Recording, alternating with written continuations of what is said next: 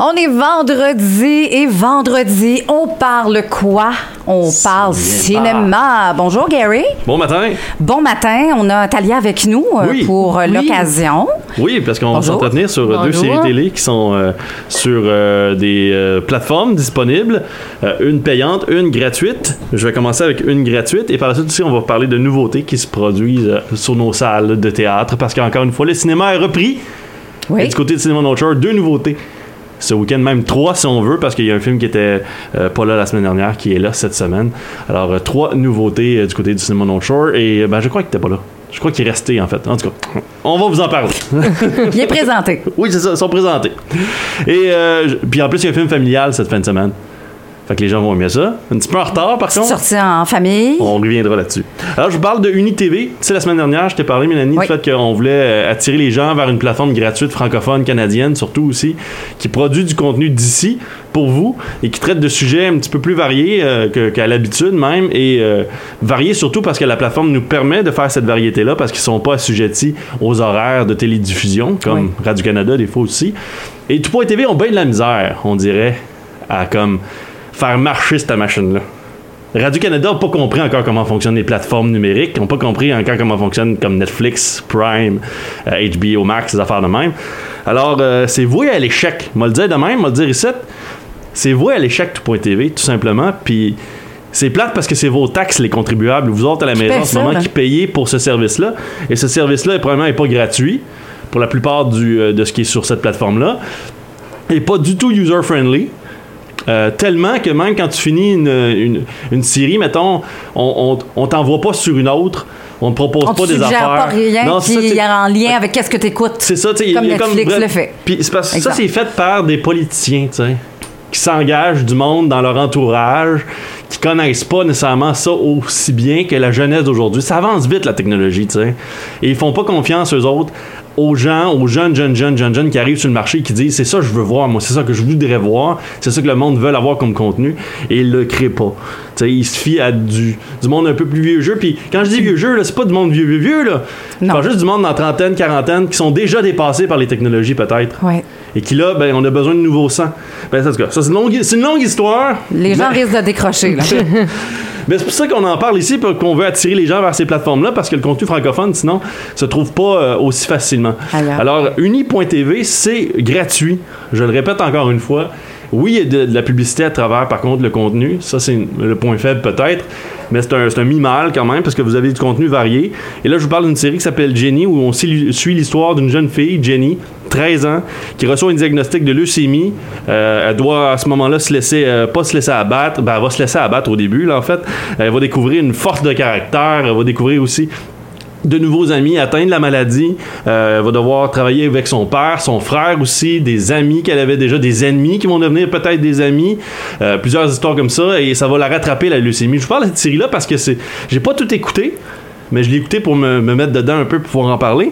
Et c'est vraiment, euh, c'est vraiment réel, c'est vraiment vrai. Tu sais, on voit l'histoire de Jenny, la petite fille de 13 ans qui a la leucémie on fait pas de, de, de, de, surprise. C'est vraiment ça qui arrive. tu sais. Je- On pense toujours que lorsqu'on a une maladie comme ça, c'est souvent le monde autour de nous sont comme Ah, pauvre elle, nanana. Mais en réalité, les jeunes sont beaucoup plus méchants qu'on le pense. hein. Puis ils n'ont pas cette compréhension des fois de la maladie comme nous on l'a à l'âge adulte. Donc c'est sûr qu'on retrouve ça un peu. Il y a du monde qui comprennent ce que Jenny passe au travers, mais il y a du monde qui sont plus comme Ah ben toi c'était la maladie, tout le monde parle de toi, fait que moi je suis ta meilleure amie, mais personne parle de moi. Cette jalousie-là, tu sais, qui devrait pas exister. Terrible, Mais hein? ça- ben, c'est ça, mais ça devient une jalousie. Donc, il y a cette histoire-là à travers ça. Elle, elle fait de la danse, Jenny. Tout d'un coup, tu sais, là, la danse, euh, c'est difficile avec les, les, la chimio, puis ainsi de suite. Donc, euh, son système est pas aussi fort que- qu'elle devrait être. C'est des épisodes de 13 minutes. Il y a 20 épisodes par saison. Ça se consomme bien? Ça se consomme très très vite, 13 ça va très vite. Wow. Ouais, ça va très vite. Uni a compris ça, du moins là-dessus. Euh, ça se consomme très très vite. Ils ont fait des petites capsules aussi, les, act- les acteurs, actrices. Ils font des petites capsules d'une minute. Il y en a une quinzaine de faites sur le site de Uni. C'est des capsules de une minute qui vous traitent de sujets X. Comme à un moment donné, elle parle de baiser. Tu sais, puis elle dit bon, mais c'est quoi l'importance de d'embrasser quelqu'un? Tu sais, c'est euh, c'est très préadolescente et adolescente en de, ou en Donc, train ça n'a pas un lien avec la série. C'est plus pour intéresser les jeunes, des sujets qui pourraient les... Non, non, ça a quand même un lien avec la série, mais moi je pense que c'est des sujets qui sont importants, qui sont traités à travers les épisodes. Et là, ils viennent comme en discuter un petit peu à travers ça. Pendant un petit une minute pour juste comme donner un petit plus à cette série-là. Puis moi, je trouve que c'est un petit plus qui est nécessaire, surtout à la jeunesse d'aujourd'hui. Des fois, ils cherchent des réponses. Et des fois, maman, papa ou euh, frère, sœur qui essayent de leur expliquer, ben ils écoutent pas, hein, parce qu'ils se disent, c'est toi ça. Tu, connais rien là-dedans, tu sais. Mais si c'est l'actrice de la série qu'ils aiment qui leur dit. Ah là, peut-être qu'elle a raison. C'est vrai Ouais, ouais. C'est un petit peu ça qu'on retrouve. Euh, Jean-Sébastien Laure, qui est le créateur, Marie-France Laval, qui est la créatrice aussi, co-créatrice. Il y a Émilie Bière, euh, Bière là-dedans, qui joue le rôle de Jenny. Euh, Patrice Godin, Mali- Mélanie Pilon, William Coallier. Euh, deux prix Gémeaux pour cette série-là en 2019 pour la saison 2 et la saison 3 est tout récente sur UniTV elle est sortie en- cette année même 2021 donc série 1 en 2017 2019 pour la deuxième pardon et troisième en 2021 c'est tout frais tout chaud. Si ça vous tente d'aller voir ça sur UniTV encore une fois gratuitement. Vous tapez Oh. unis.tv Tout vous simplement. allez tomber là-dessus. Parfait. vous avez encore des choix là-dedans. Écoute je vais revenir à un moment donné je pense qu'on va faire un épisode de 50 heures sur dans une galaxie près de chez vous. Mais, mais ça c'est pour une autre une autre une autre saison. Euh, et maintenant je vous parle d'une nouvelle série qui est sortie il y a maintenant deux semaines sur Amazon Prime à la fin du mois de mai. Euh, c'est une série qui quand c'est sorti ça m'attirait un petit peu le regard. Euh, série pour jeunes adolescents adultes aussi nouveaux nouveaux adultes. Puis euh, ça, ça me rappelait moi euh, je pourrais pas dire que euh, ça me rappelait un petit peu Pretty Little Liars Oh. ça me rappelait, je sais pas si c'est ça un petit peu que tu avais dans la tête, toi, quand tu t'écoutais ça. Ça s'appelle Panic, pour le dire. Talia, elle a fini la série. Moi, j'ai Oui. commencé, je suis rendu à l'épisode 5. OK. Euh, Moi, je l'ai binge-watché. On est dans un petit village du Texas qui s'appelle Carp, qui est vraiment une petite ville éloignée, euh, qui est laissée pour compte, en quelque sorte. Et là, ces jeunes-là n'ont rien à faire de leur vie. Non. Faut croire. Pour le dire poliment. Ouais, pour le dire poliment. Puis, Donc, il y, a- il y a 47 étudiants dans cette série-là, dans cette première saison, qui vont euh, se lancer au défi de, cette, euh, de ce jeu qui s'appelle Panic, Oui. où les jeunes sont amenés à faire des, des- des tâches, des défis créés par des juges anonymes. Oui. Et à travers ce défi-là, ben là, il y a des jeunes qui ont des, des- qui ont des situations assez loufoques. Mais puis Talia, je sais pas. Et ça, c'est annuel, ces défis-là. C'est à chaque année, euh, il y a la Game Panic, ça revient. Euh, puis c'est seulement pour les finissants. Donc, c'est seulement les finissants qui peuvent y participer. Puis c'est Mais il y tout a- le monde doit mettre de l'argent. Oui. L'argent, puis le, le, le, le gros lot. Le gagnant, veut, c'est 50 000 dollars pour Cette année-là, là. cette année-là, ouais. Et quand même, il y a aussi une histoire avec comme l'année d'avant euh, qu'on sait que en fait, il y a des choses qui se sont passées, mais là, on se focus vraiment sur cette année, on focus plus sur le personnage de Heather, Heather qui euh, a qui est, une fille qui est perçue comme peureuse, qui est perçue comme une nobody un peu, mais qui tout d'un coup décide qu'il veut participer à Panic sur un coup de tête et euh, qui finalement euh, prouve aux gens qu'elle n'a pas peur aussi tant que, que les gens Puis pourraient elle-même se découvre cette force de caractère-là. Puis Et on, qui- on parle de défis qui ressemblent à quoi? Ben c'est ça l'affaire, c'est que quand on, quand on commence la série, on se rend compte justement que dans le passé, il y a eu des accidents suite à ces défis-là de panique. Fait qu'on se dit, OK, c'est, quoi qui se passe là-dedans? C'est-tu fou? C'est-tu comme décadence, ça? tu sais?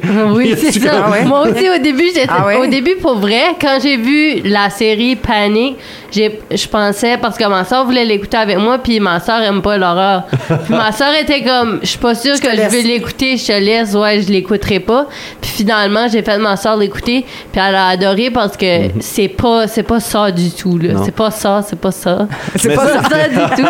Mais c'est plus des défis qui sont rattachés à, à la phobie de certains des participants. Oui. Fait qu'on se rend compte rapidement que les juges ou les personnes qui s'en occupent de cette histoire-là ont peut-être une connaissance que d'autres n'ont pas, à la, à la manière de Gossip Girl un peu, tu sais. Oui, oui, oui. Ils savent des secrets que, que, que eux-mêmes savent peut-être même pas sur eux, tu sais. Oui. Puis c'est c'est vraiment une série qui est entertainante puis ça, ça se passe vite assez là.